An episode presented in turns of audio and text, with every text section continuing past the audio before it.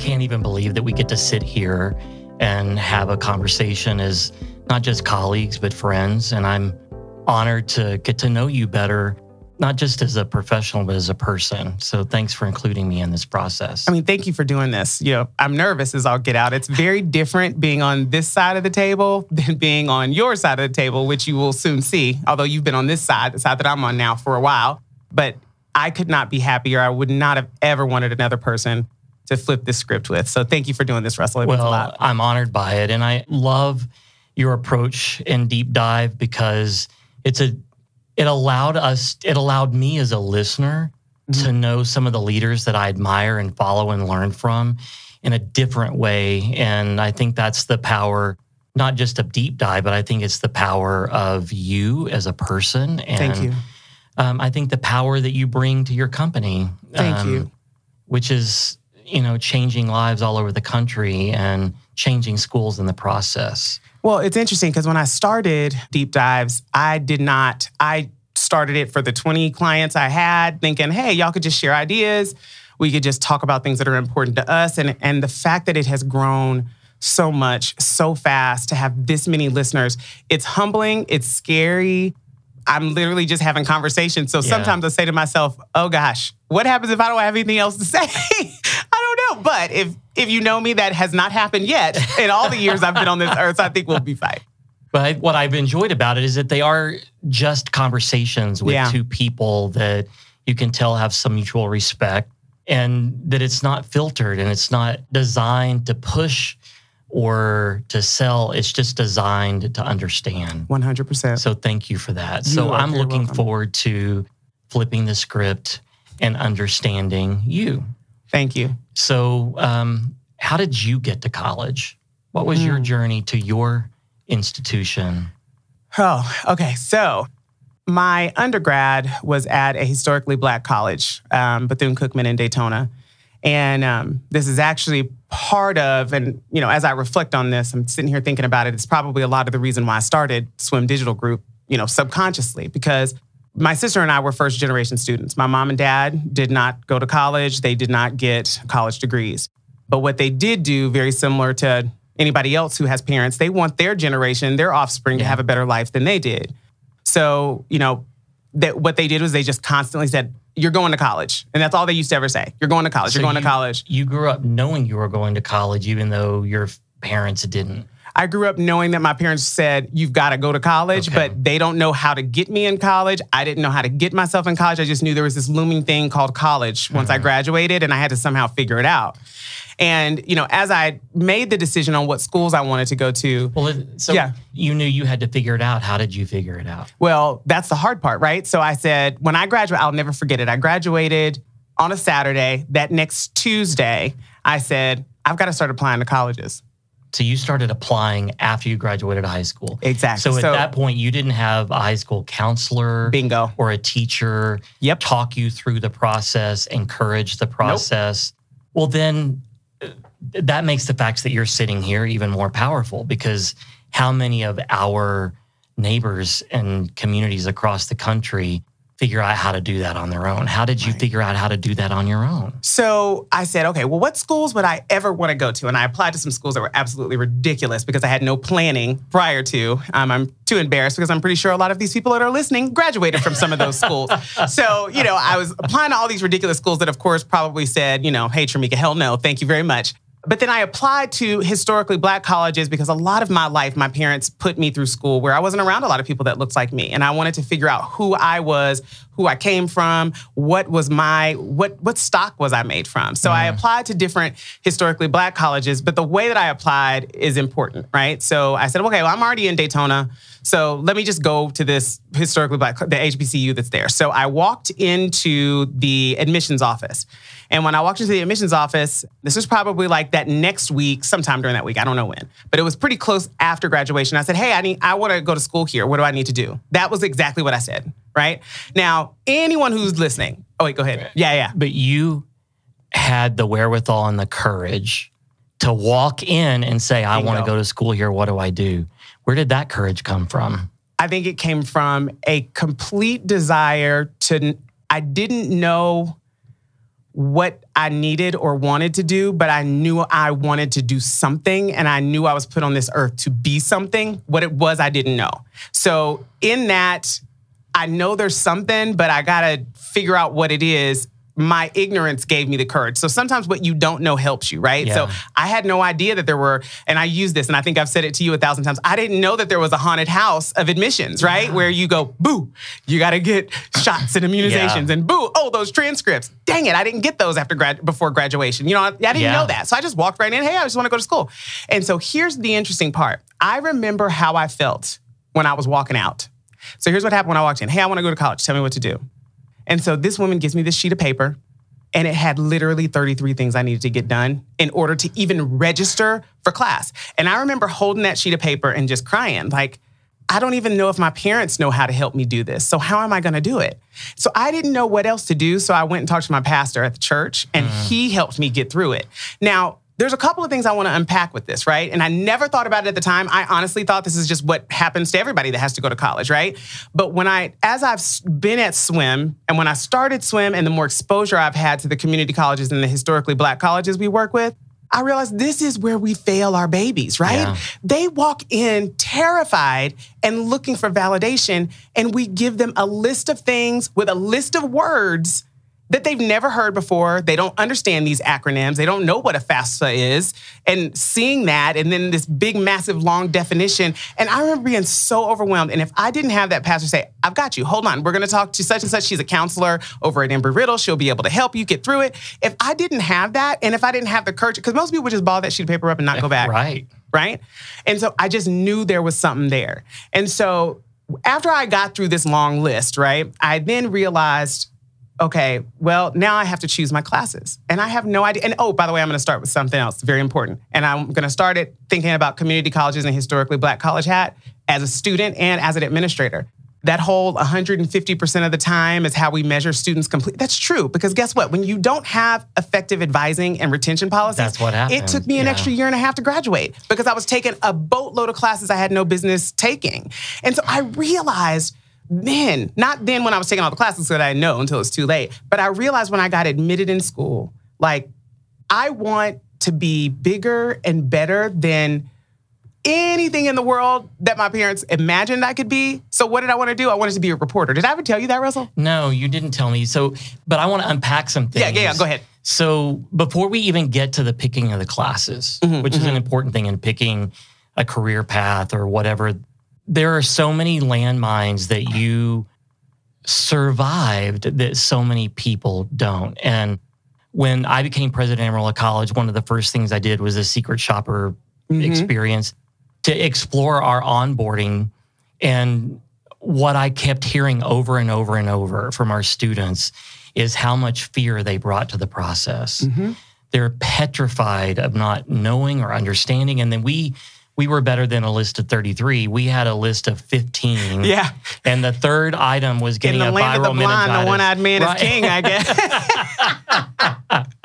The third thing on the list was get a viral meningitis vaccination and cited a state law. and one of our uh, secret shoppers was like, when I showed this list to my mom, she took it to her pastor yep. Yep. in her church or the priest in her church because they were like, You mean going to school can make you sick? Like, I don't think we fully understood at the time, and we still struggle. Yes. And when I say we, I'm not just talking about Amarillo College, I'm saying higher education. Period. We still struggle demystifying that process and honoring our students through it. So every step of the way is a landmine mm-hmm. that would stop a student from ever entering college. So Absolutely. you you survived several landmines. Yep. One of them, I'll never forget it. The first thing they do is they tell you the price per credit hour, but they don't say, oh, and here's ways to pay for school. Yeah. Everybody throws a FAFSA at you, but at the end of the day, there's other ways. I, if I would have known the opportunities and the scholarships that were available, I promise you, I would not still have student loans at this time, right? But we have so many landmines in that admissions process that obviously there's some things we do have to talk about during the admissions process, but there's ways. It's not, hey, by the way, it's $175 a credit hour, and oh, click here to fill out your financial aid information. No. click here to learn how ways to pay for college. There's ways to pay other than just financial aid. But your experience exemplifies the biggest barrier that we build in higher education, which our systems are built on an assumption that you know. That we know. And I promise you, we have I have no idea. I had no clue. I only knew the directions to get to that admissions office. Yeah. Everything beyond that, I was just putting in their hands. But I would say, even as someone who my mom had a master's degree, I didn't know the different ways to pay for school. My family couldn't afford it. And I just completed my loan payments two months ago. Well, congratulations. I'm jealous about that. Right. That's I- crazy. I paid student loans till I was 52 years old. Yep. Yep. And I had scholarships. I mean, it's just Crazy. the system is broken. Your experience, I think, illuminates why your company is so powerful. Thank you.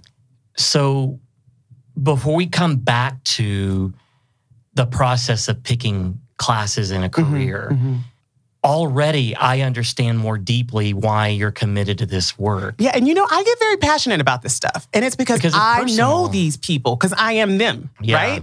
I had no idea that this was an opportunity for me. I just knew I wanted to be better. It amazes me at how much we as an industry assume that these people walk in with confidence and self assurance that they can do it. Like, why would you assume that? Nine times out of 10, they're a first generation student. Nine times out of 10, they're a person of color who has had and heard and seen Yeah. all the ways that they can't. Yeah. But yet and still, we assume they just know they can. Do you know what I mean? I do. And our students, like at Amarillo College, that whole culture of caring was based upon our students telling us those experiences that they mm-hmm. walked on our campus wearing a cloak of fear that we mm. didn't understand. We thought, oh, we're the solution. They knew we were the solution, but we they also knew we were the barrier. Mm-hmm, mm-hmm. And that's why yes is one of the values that the students wrote for our college because their life, not just at Amarillo College, but in school, leading up to college, at work, at home, in the neighborhoods, was defined by no, No. what they couldn't do. exactly. So in that reality, yeah. where you still fought through it, but you fought through it, you knew you needed it. Mm-hmm. Your parents instilled some kind of understanding and commitment that you needed to be more. Mm-hmm. And when you got this list of 33 things, you didn't crumble it up, you went to a pastor. Why did you not go to a teacher or a counselor or an educator? That's a good question. When I think about my senior year and I think about my guidance counselor, I'll never forget my guidance counselor session that I had. She looked and she said, Okay, well, what's your plans after graduation? And I said, I'm going to go to college. And I remember her checking off on a sheet of paper and she said, That's great. Do you have any questions for me? So I think that we sometimes assume that there's this Mr. or Mrs. Rogers in these guidance counselor offices that are holding these students' hands and walking and shepherding them through their senior year into your classroom. No, ma'am. Right. They are checking off this sheet of paper of criteria that they have to do for every student in their senior year. And if they don't know that student by name, guess what Tramika ain't getting? Tramika Yeah. ain't getting the attention she needs to know how to go to Bethune Cookman and already know the 33 steps, already get the transcripts. Because I mean, I remember waiting four weeks to get these transcripts from literally two miles from each other. Because at that time, remember, I'm old, so we had they had to print them, seal them, put their name on it, and then they had to be couriered over there. And you're lucky it, had happened in four weeks. Right. Yeah. And so I couldn't register for class. Do you know what I'm saying? Yeah. So it's it was just it was a really really hard challenge for me to think about talking to one of my teachers from my senior year because I could they didn't know me, they didn't connect with me, and they didn't try to. The, so the reason I'm pushing on that issue Uh-huh. is because I said in a meeting yesterday with our local foundation Mm-hmm. that has just conducted really robust research with graduating high school seniors. Mm-hmm. And one of the questions they asked was who influences your decision making about going to college the most? And we all went into that question thinking that we were going to get a specific teacher's name or a counselor's name or a principal's name. And educators weren't even in the top five on the list. Wow. It was family, minister, boss, neighbor. Really? Like, so you're affirming to me that in education, we have this lens that because we care about our students, They know it and feel it. they know it and feel it, and that if they need something, they would ask. But the students don't feel that same sense of connection. No. And the outcome of that lack of connection, unless a student has this drive that you have, is going to destroy our country. I completely agree. Think about this, right? Everybody always talks about one of the greatest fear is the fear of the unknown. Think about the first day of class.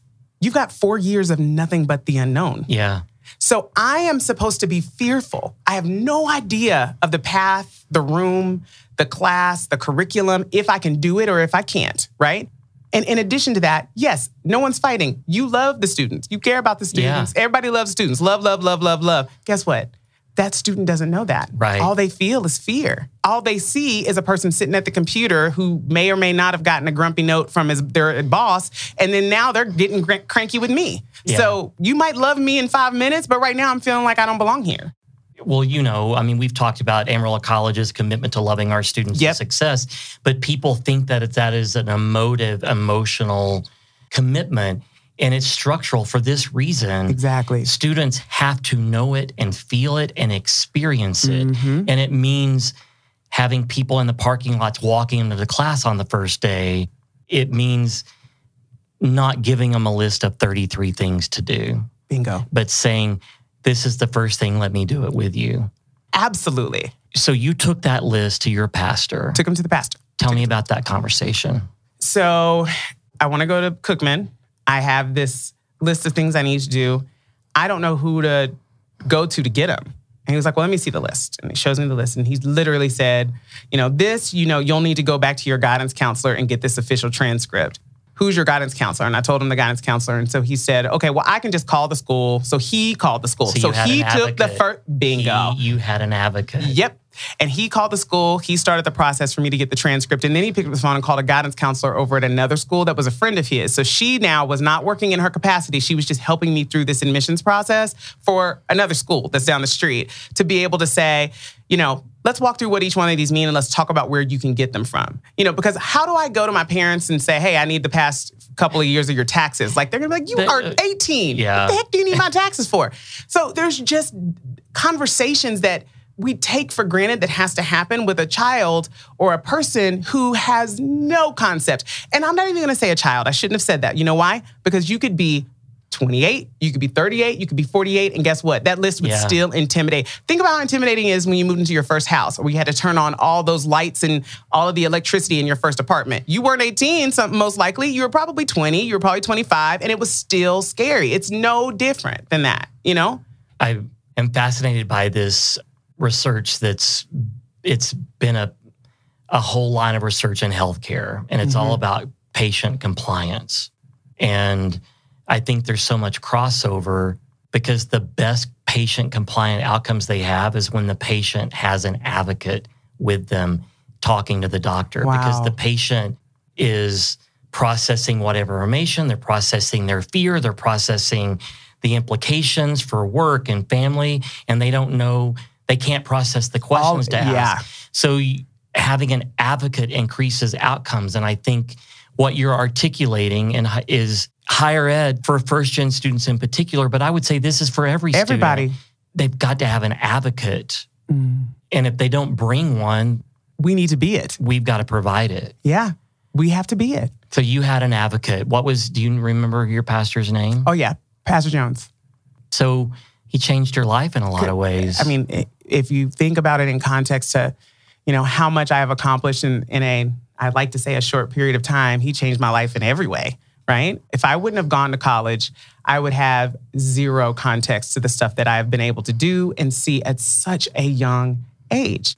It's interesting because now, um, as you can tell, I have much more gray. but you know, I remember as I've grown through my professional career, people would always say, "How old you?" Because they could not understand. How are you doing all this and you're only, you know, 23 and you're only 22? But you know, it. I would not have done this. I would not have had the confidence to feel like I had an advocate. I had a person if it wasn't for Pastor Jones. I think it's really important to for us to hear who those life changers are Mhm. in students' lives because they're not often us and we want to celebrate in higher education our impact on students. But if we really want to change our communities, we have to have relationships with pastors, with secretaries, with checkers, Absolutely. with anyone that comes in contact with other people. They need to be a partner in this work. To be able to be an advocate for people making lives better. I think, too, excuse me, one of the things that's the most important to me for the work that we're doing, you know, my parents, regardless of whether they had a degree or not, were very successful up until their retirement. They have done and sacrificed so much for me and Tarika to be who we are. I think one of the biggest things that they could have given me is the thirst to want and crave to be in a place that nobody else has done or Yeah. be, been in because in that space you can define it Yeah. right and the reason i'm i'm bringing that up in context of this is this didn't happen. My parents didn't wake up when i was 17 and 18 and say all of a sudden be in a place that no one is and define they started as an in like chill, as a child me and Tarika they, my mom would play this game and say if you could be anything in the world what would you be? If you could go anywhere in the world where would you go? Then let's go there. How do we get there? Like these are things that They they, trained you to as- dream. right. Yeah. every person doesn't have that. Yeah. and it blows my mind the assumptions that we have as an industry that people do. Yeah. So then what happens is we sit in these sessions and we say, okay, what do you want to do? What degree do you want to have?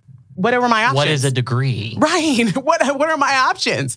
Right? Because even with my mom saying all of that, I said, okay, I'm going to be, like I told you, I want to be a reporter. And I will never forget it. I sat in um, my first talk, talk where a professional reporter came and spoke to the class, and I was a freshman, first semester.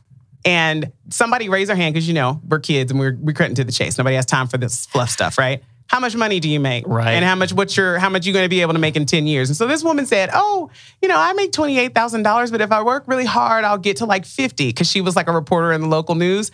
And I packed up my bags. I said, Boop, "Nope. I'm not getting ready." First of all, I did the math. Really? I'm like, um, first of all, I think my degree costs more. this, that's not gonna work. So I packed up my bags and I go to the head of communications and I said, you know, every homecoming, he always brings this up after all these years. You know, I have bad news. I don't think I want to be on TV. I think I want to own the station. he died laughing. That's what you told That's what I told him. And do you know what he did? He said, you know what? Hold on one second. He called the head of the business building and he said, can we schedule a meeting tomorrow afternoon? I want you to meet this young lady and we need to figure out what classes she can transfer over, what classes can't transfer over, what can we make as electives. And we met with the two, I'd met with the two department heads and the head of advising. And by that Monday, I'd switched, ma- I had switched my major. From that one piece of courage to be like, these people ain't making enough money for me. So kudos for you for asking that question for one, because I think, especially for our students that are first generation and have grown up in generational poverty, Mm-hmm. they think any job pays well. That's not the That's job that they've seen their families. They think every degree leads to a well-paying job, and it doesn't. Mm-mm. And I think your experience points to why we have to be more transparent about what those career outcomes are. But there's something really important that you just articulated that doesn't happen very often in higher education. What? You went and spoke to the dean Yeah. or an administrator in a discipline and basically said, I don't want to be in this discipline anymore. Yes. And he didn't try to talk you No. out of it. And he didn't say, well, you need to go to the registrar. He advocated for you to get you where you needed to go. Mm-hmm. He did. I will never That's forget it. awesome. I will never forget it. I mean, it's it, it changed.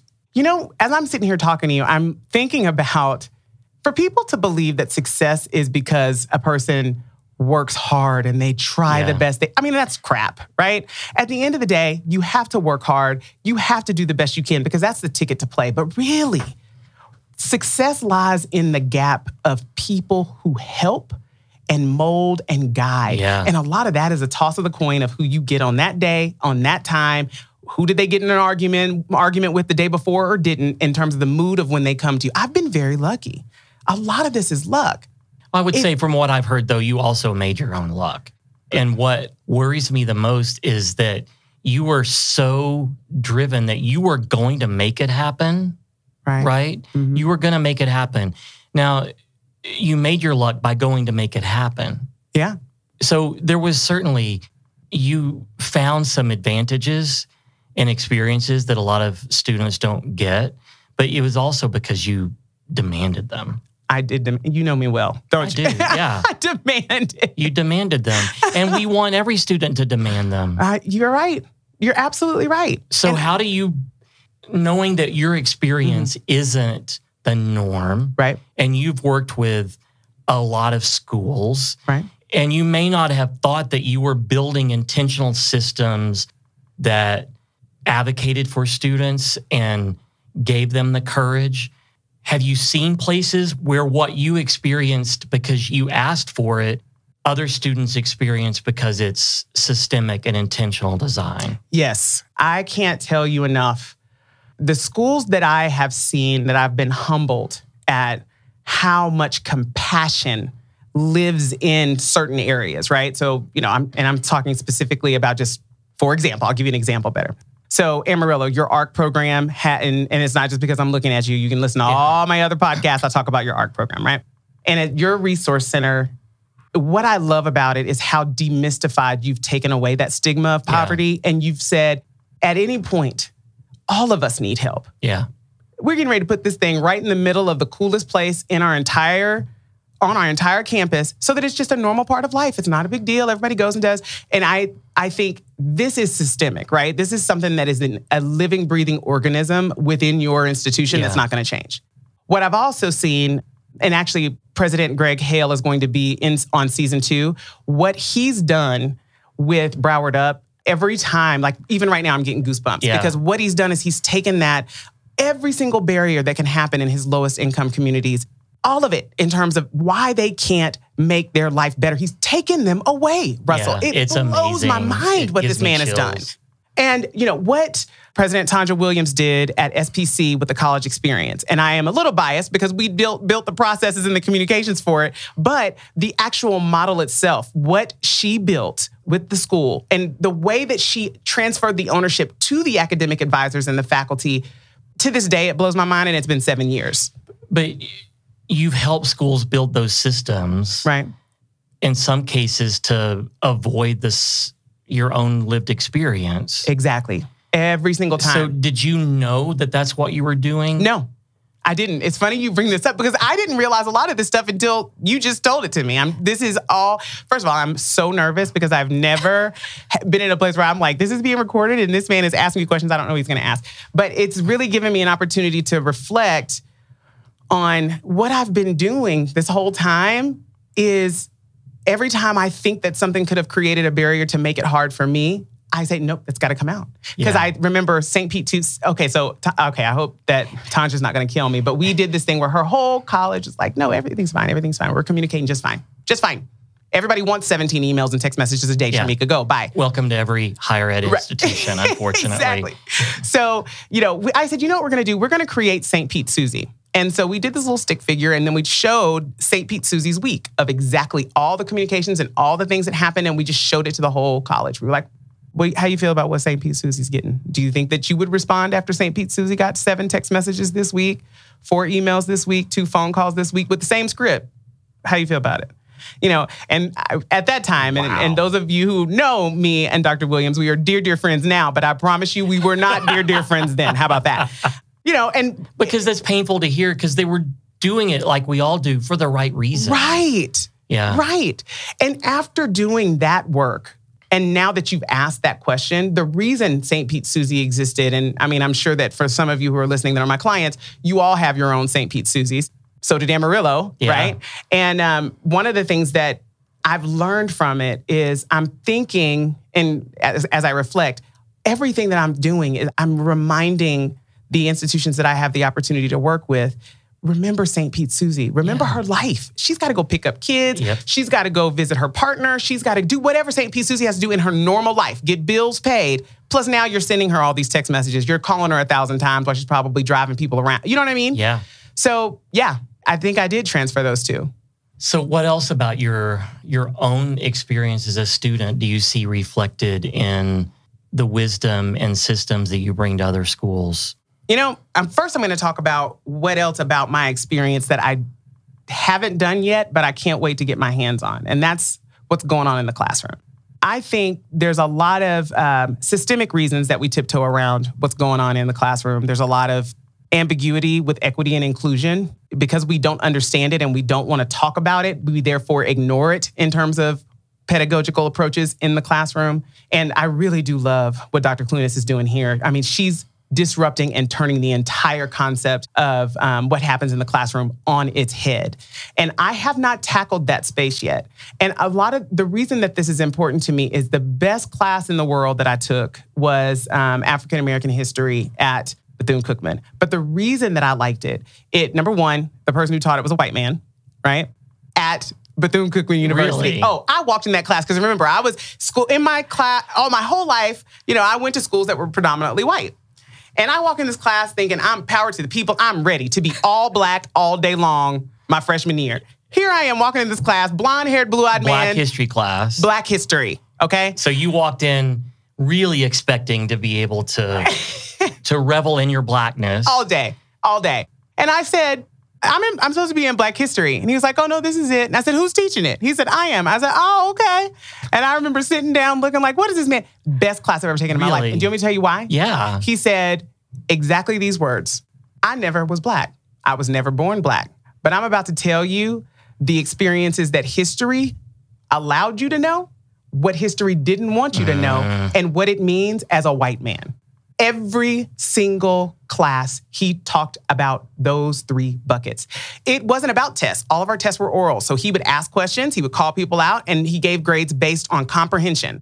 We had books, but the books, it wasn't a textbook. It was books based on the topic that he was discussing from the curriculum. And then he would reference actual books like, go get this book. You have three weeks to read it, and we're going to come back and we're going to have just a full dialogue and Wow. discussion. He focused on the comprehension of you understanding who are you? What's the stock that you come from? Because you have more than just your mom and dad to live for.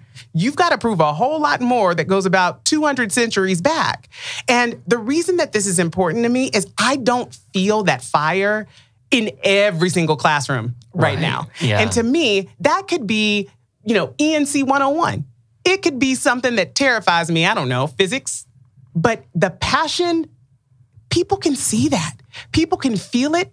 And I have to tell you, everybody doesn't have to come into these classes 100% knowing or understanding the concept. What has to happen though is that professor needs to know who's in that class and meet them where they are. Yeah. Because that's the mission of a community college and that's the mission of historically black. We wrote our mission to reflect that and we have to live by it.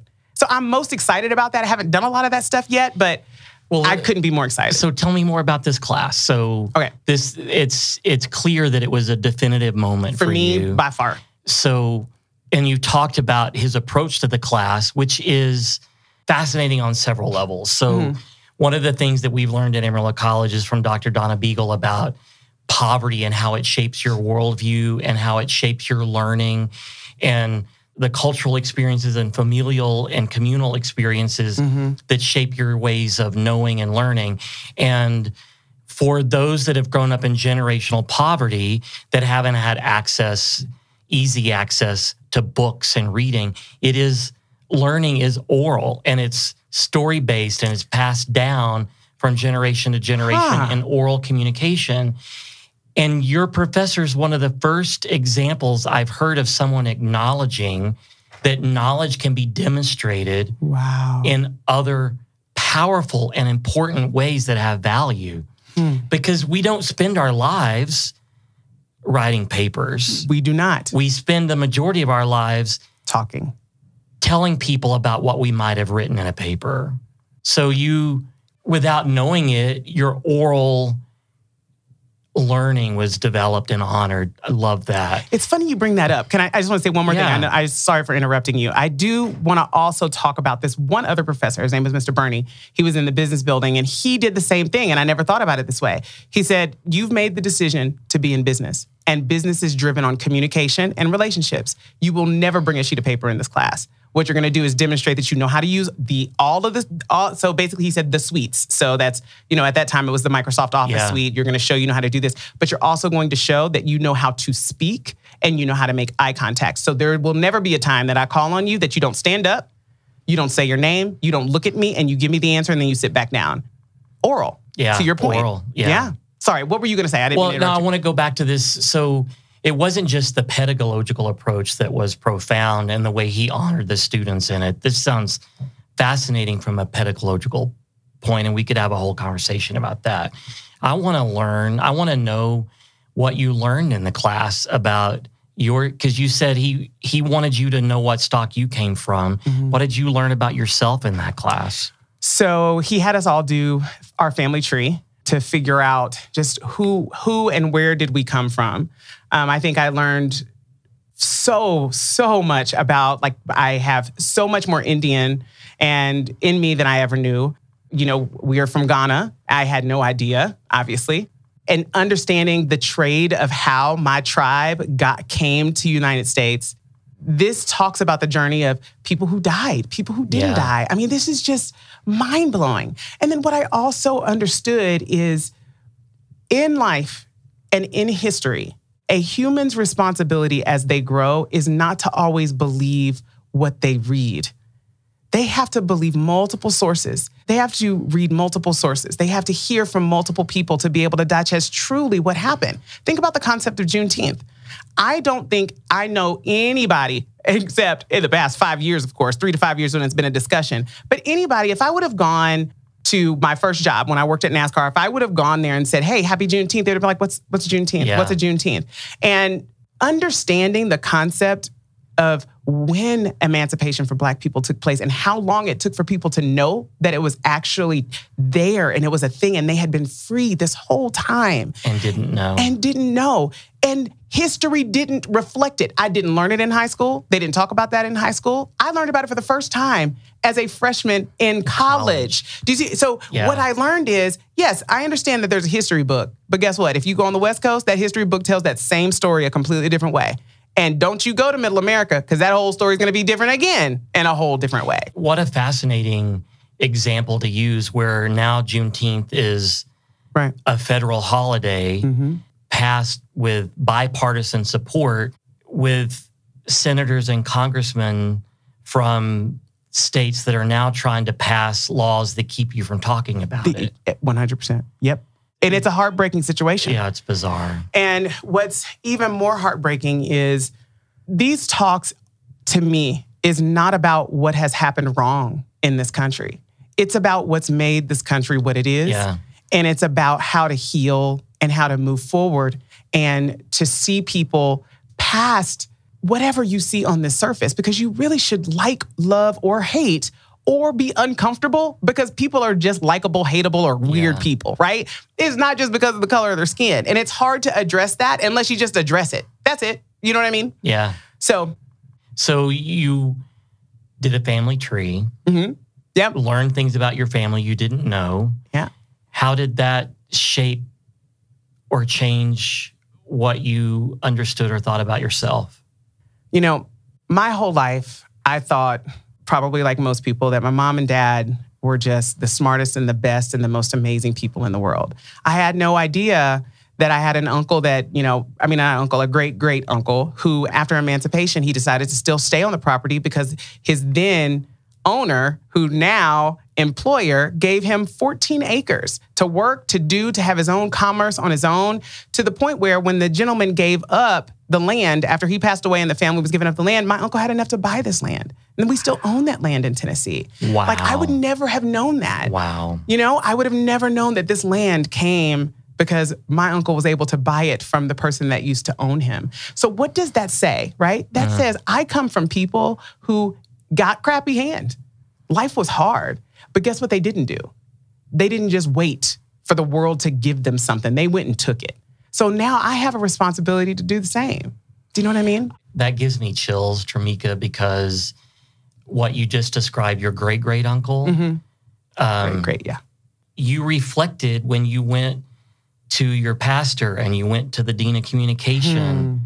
Like you were exhibiting that same kind of, I don't know what I'm gonna do, but I'm gonna do it. I'm going to figure it out. I mean, that's kind of how Swim was too. I had no idea how to start this business. So let's talk through that then. So you you you mentioned and I'd not heard this about you before, but you mentioned something about NASCAR. So you Mhm. obviously went from getting a degree. Mhm. What did you get your degree in? Business administration, marketing. Business administration. And then you started your company, which is amazing and growing like wildfire because it's a company that doesn't talk about what schools should be doing. You get in the middle and teach us how to do it. Absolutely. So, how did you go from getting a degree to being a company that's trying to help colleges reimagine their processes? Oh my goodness, that's quite the journey. So, you know, my senior year of college, um, I did before there was online learning. My learning was online, and a lot of that was because of the work that I was able to secure with NASCAR. So when we were able to make, um, we were able to secure a pretty large contract with one of the sponsors, and um, a lot of the work that I did to facilitate that Who is- process, who is we? we NASCAR.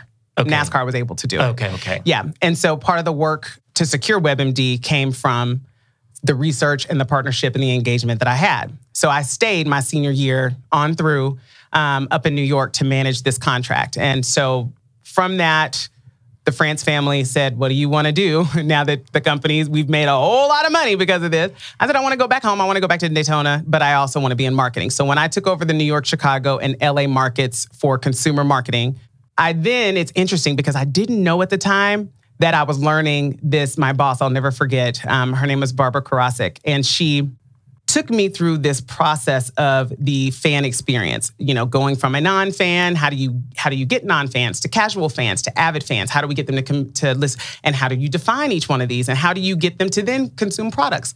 Two products five products four products. Wow. how do you get them to then you know purchase a product enter for a sweepstakes so then guess what i can then turn around and renegotiate contracts to make them larger So right kind of a NASCAR Susie. um, yeah, NASCAR Susie. And guess what I did? And I didn't know. I was building the super, uh, the student funnel. Yeah. Right. Because I've literally described the funnel that we just built, Yeah. and Wow. it was crazy. But I had no idea at the time. Obviously, I wasn't thinking about that. So then, from um, we had significant success over my time at NASCAR, and Bill France Jr. God rest his soul. He literally called me in his office and he took his oxygen tank off, mask off, and he said, "What do you want to do?" And I said, "I want to own my own company." He said, "Well, you haven't learned enough to own your own company yet." I said, "Okay." Well, first, Mr. France, but wait, can I call you Bill? Because you asked me a question that was very personal. Can I call you Bill? He was like, Yes, you can call me Bill. I said, So what are you going to do to teach it to me? Yep. Wow. And so he So picked up the was his phone. response? His response was action. He picked up the phone and he called the um, head of Halifax Hospital in the area. And he said, I have a woman that I'm going to um, have sent over. Now, of course, remember, Bill France Jr., so he had a pediatric wing, right? Okay. So he's like, I'm gonna, I have a woman that I'm gonna send over to you. And if you don't interview this woman, you're absolutely the craziest person to the CEO of this hospital. So I go over and I interview. I have no idea about a hospital. I have no idea about anything. And so he said, Well, tell me about yourself. And so this was probably within a week that this whole meeting ended up happening. Long story short, I ended up getting a job overseeing their ancillary services on the marketing side. So the purpose of this is so that I can understand budget, infrastructure, human resources, all of that stuff, right? Because I really didn't have to deal with that in motorsports. I was doing nothing but the theory. So this taught me the administration side. So I was in healthcare for about five years, and this is the best part of this story. The CFO um, at my last company was the wife of. Do you know Dr. Bill Law? He was the Yeah. prior. Pro, okay, so Yeah. that was his wife. And so I told her I was like, you know what? I'm going to start my own company. And she said, you know, if you. Trinka, I really think you should talk to my husband. He's struggling in a couple of areas um, down at SPC, and he wants to he wants to explore some options. I said, Pat, I know nothing about colleges, nothing at all. She was like, just give it a shot. So I go over and I'm talking to him, and I tell him, listen, I don't know anything about college, but you can tell me your problems, but I'm gonna do the best I can. He was like, just wait, let me tell you what's going on. So he tells me what's happening, and the whole time I'm thinking, oh, he's trying to find a fan. Oh, he's trying to convert this. And so then I said, let me just take a look at what your enrollment funnel looks like. And he was like, we don't, I don't know if we have one. I said, well, listen, everybody has an enrollment funnel. Whether it's good, bad, jacked up, Yeah. 17 of them, that's a different story. Let me see what's going on. Let me get under the hood. So I did that. Unbeknownst to me, that was my first little raggedy deep dive. God bless him. If he knew what I did now compared to what I did then, he'd ask for a refund. and so when I started that process, I go back to him and I did our my findings and recommendations because at this time, the swim was a person of one, Boop, Right. just me, and I was in my walk-in closet. That was my office. So funny. And um, I gave him the findings and recommendations. He's like, okay, good. Can you just do it? I said, I don't do what? Bill, do it. He was like, execute these things. Can you help me build out my enrollment funnel? Can you help me implement a CRM? Can you help me do it? It's like, oh, okay, well, let's just let's go. Let's Let's, figure it give it a shot. So there we go. That was when I had my very, very first client. That was when we invented St. Pete Susie. And from there, I mean, swim has just grown. But again, it's another, there's a theme to your lived experience What do you mean? that I don't think you acknowledge. The reason I got really emotional listening to your story is how I love you, Russell. how proud your great great uncle would be to hear what you just articulated because you were talking to this man who has power and influence that mm-hmm. you did good work for Yes. and he's talking to you, but you probably did something that other people don't do.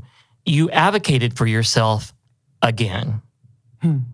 And there is great power in knowing that you have built the courage to do that, even if you don't know that you did it. I really just, I don't. But it's a but- it's another example of you stepping out and advocating. I if I don't if I'm not prepared, what are you going to do to get me prepared? Mhm.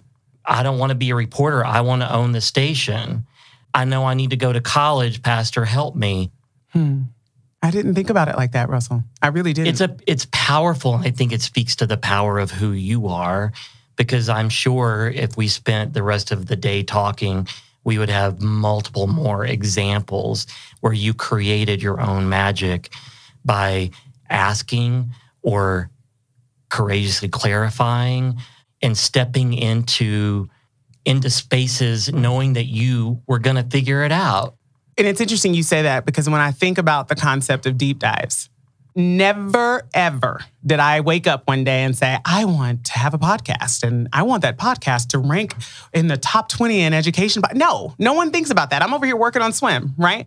I got to a point where, you know, and it's so funny because a lot of, hey, you know, Tramika, I know that you're really good friends with uh, Russell Lowery-Hart. Can you ask him if I can get an invite to the um, Poverty Summit? No, you can ask the man. Let me give you, let me give you his email. Hey, Tramika, you know, I know you're really good with friends with Dr. Michael Baston, and I really like what he did in his his onboarding process of how he did his restructures and how he did all of his workforce initiatives. Can you introduce? No, you can talk to him. I will introduce the two of you and he will share that information. And it just got to a point where I'm like, what has happened in higher ed is that, especially in, in, in executive leadership, we all love ourselves, right? And I'm Yeah. talking about myself too. We Yeah. all love ourselves so much that we think we always have to be buttoned up in three piece suits and we can all, we always have to act like we know. We know it all. We know everything. And everything that you have done, Russell, I've done it. And I've also done it better. Right. You know, I call it the Mario syndrome because if you know anything about Mario Brothers, you know the one up, the ding ding, Yeah. one up. ding, ding. So every time you say you've done something, ding ding, oh, I've done it too, and it was great. It was better. It's actually better than what you. No, everybody benefits when you are vulnerable and you ask for help.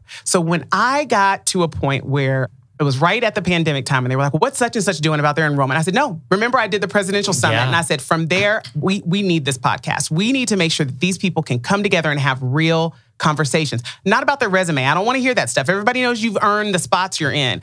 The real stuff of how did you do it? And ask Or how did you fail at it? how did you fail at it? And asked in a way that doesn't force you to present your best self, but to present your real self. Yeah. You know? So I want to come back to deep dive Yes. then because Yeah. you and I want you to give us a preview of season two. But before we get to that, because you brought up deep dive and and I think the conversations that you facilitated reflect what you just articulated, real conversations about real issues with real people. Mm-hmm. And but what you were describing is that people are wanting you to be the go-between because they don't see executives as real people. They see them as these untouchables and you touch them so connect me to them. But what you do in response is also what you have done your whole life. You're like, I'm not going to I mean, call them because that's what you would do. That's you what I would do. call them. so I love when I love the arc of your personal story because it is now impacting. You talked about St. Pete Susie. We have Mhm. AC Maria. Yep. Um, these are real lives that Real lives, real people. that will be able whose great great nieces will be able to study and connect with and understand I'll never forget the day, Russell, that we were building the CRM for SPC and we had a cohort that we were like just watching and following, making sure they were going through the, the process well. And probably maybe three years later, I don't remember, it was a period of time later, but that particular cohort had a woman with a, a name very similar to mine. So I was able to kind of just, I just remembered it, right? And so I was at the graduation. So I don't know if you know this, but I'm such a lame person. Anytime I'm in town and there's a graduation happening for any community colleges, I'm going because to me, it's those are generations that have been changed Yeah. by one person walking across the stage. It's Yeah. my favorite time of every single year is the May graduations, right? So this woman comes across the stage with a baby on her hip and she looks up and she said, This is for you, mom. And that was the girl that was in my CRM. They didn't have it. Do you know what that means? Yeah. Think about that. And I think I came back and told my director of strategy and logistics, that's it. Only higher ed at this point. We're not doing anything else. That was and the we Off, moment? that was the moment. And I offboarded all of my other clients. All my NASCAR, my SeaWorld, gone. All of them gone. And that was 100% out. And I remember she looked at me and she said, Well, what are we going to do? I said, I don't know. We're going to figure it out. But if I can get anybody to be as passionate about what I am doing by just seeing one human walk across the stage that we were able to change, there's nothing that this company can't do. And I mean, we had one client at the time, one client. And I'm telling her, get, well, one higher ed client. And I'm telling her, get rid of all the other ones. Let's get them sunset them. So, she- first of all, she thinks I'm half crazy. but now, I mean, you know, 30 clients later, here we are, and we're all over the country. Yeah. And in such a short period of time, I mean, Russell, this was seven years. So tell me, you talked to us about your first client Yep. and that process. Mhm. What happened between the first client and finding and building a relationship with the second one? So after Tonjua received all of the recognition for the work that she did with the college experience, and we both know and love Tonjua, right? Yeah. So she did exactly what she does, and she told shouted from the rooftops Yeah. the work that Swim did because of just the amount of shift that this college made in just one year for their students of color. They were able to track and measure and scale out for the entire institution in just a year. So she had a lot of talk, she had a lot of speeches, and God bless her. First thing she said, Oh, I did it all with Swim. Do you know Swim? And I mean, we probably, I co presented with her that probably three, four times. And then we went from one client, then we went to three clients, and then we went. I, I don't even remember the the jump from there. But what I will say is that we have grown. Swim. We've had opportunities to grow over hundred percent year over year for the past four years. That's incredible. You've told us why you built the company and what drives it. Mhm. Um, what is your vision for your company? I think what's most important for swim right now is for my team to really understand and believe in the impact. So my vision for swim is that it's not just me and my leadership that gets emotional at graduations. I want it all the way down to my interns for them to understand that Jane walking across that stage has now changed the life not just for Jane, but for Jane's children, Yeah. right? And I think And Jane's grandchildren. and Jane's grand thank you And great-grandchildren. Absolutely and I think from an industry perspective my vision and I'm talking about position just brand position and, and view right now. My hope is is that the rawness and the realness and the directness and the roll up your sleeves and get the work doneness I know that's not a word but it permeates throughout the entire industry so that swim can be a part of you know really reaching into these communities, reaching into these schools, and pulling these guidance counselors and these students and these parents along and love them into that application. Yeah. Because we have people that want a better life. They don't know where to go. And we also have staff, we have Pro- we have processes and people and policies that can sometimes get in the way of getting those people.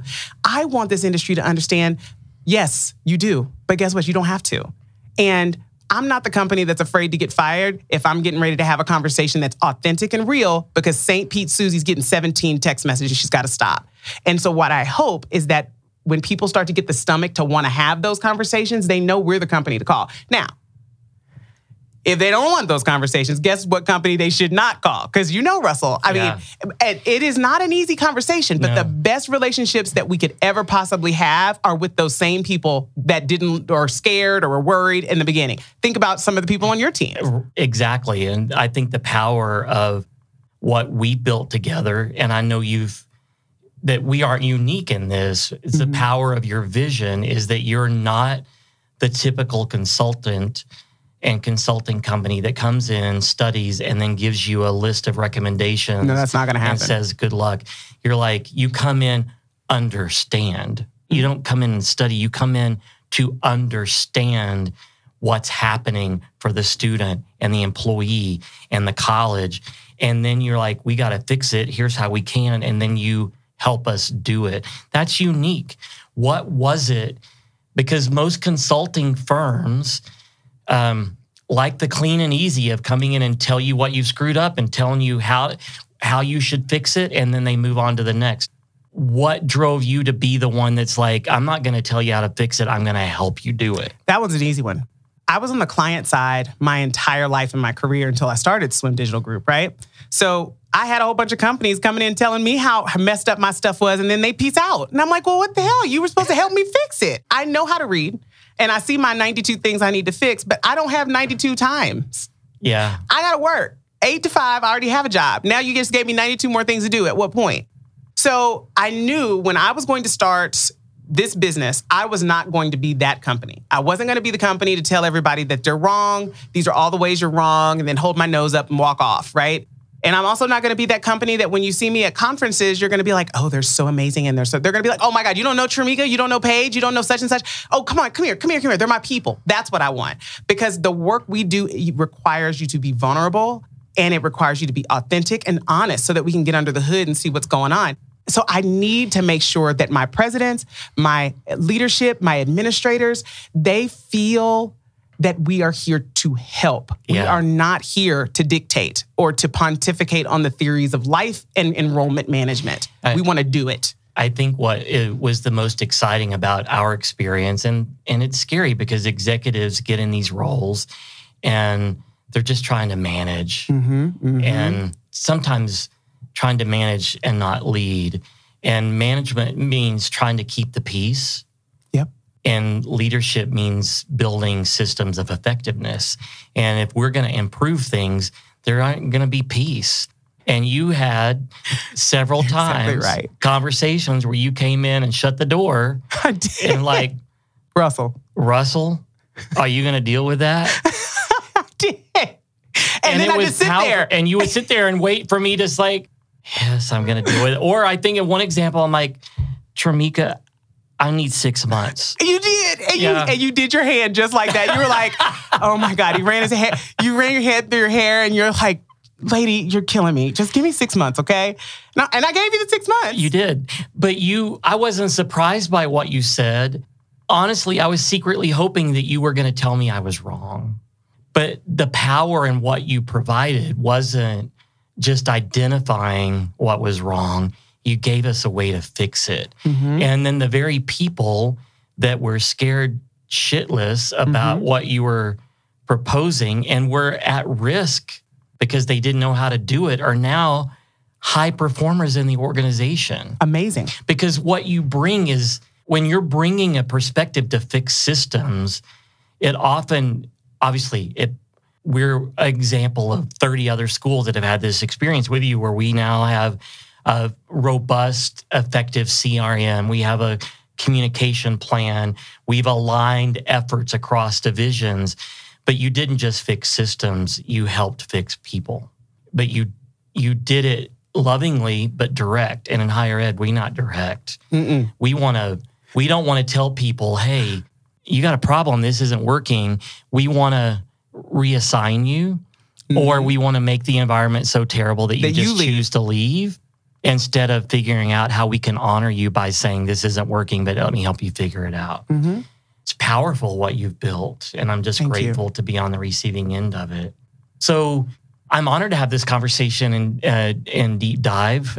I was honored to be on the other side of the table because you asked me questions about myself How does it feel to be on this side? it's wonderful because I I have such a um Don't get too comfortable. I have a I have a deeper love for you, and I didn't think that was. oh, was stop. possible. I love you so much. I have much. a deeper love for you hearing your own connections and how you built on them.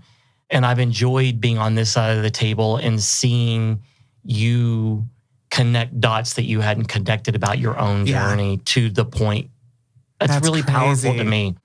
So thank you for letting me be It a part of this. Thank you for doing this. It means so much to me. So so tell me more about Deep Dive and what season two is going to look like. Okay, so I'm so excited about season two. And the reason I'm excited is uh, season one, you know, I pulled in, I called in all my favors with all my heavy hitters, right? Y'all just really knocked season one out of the park.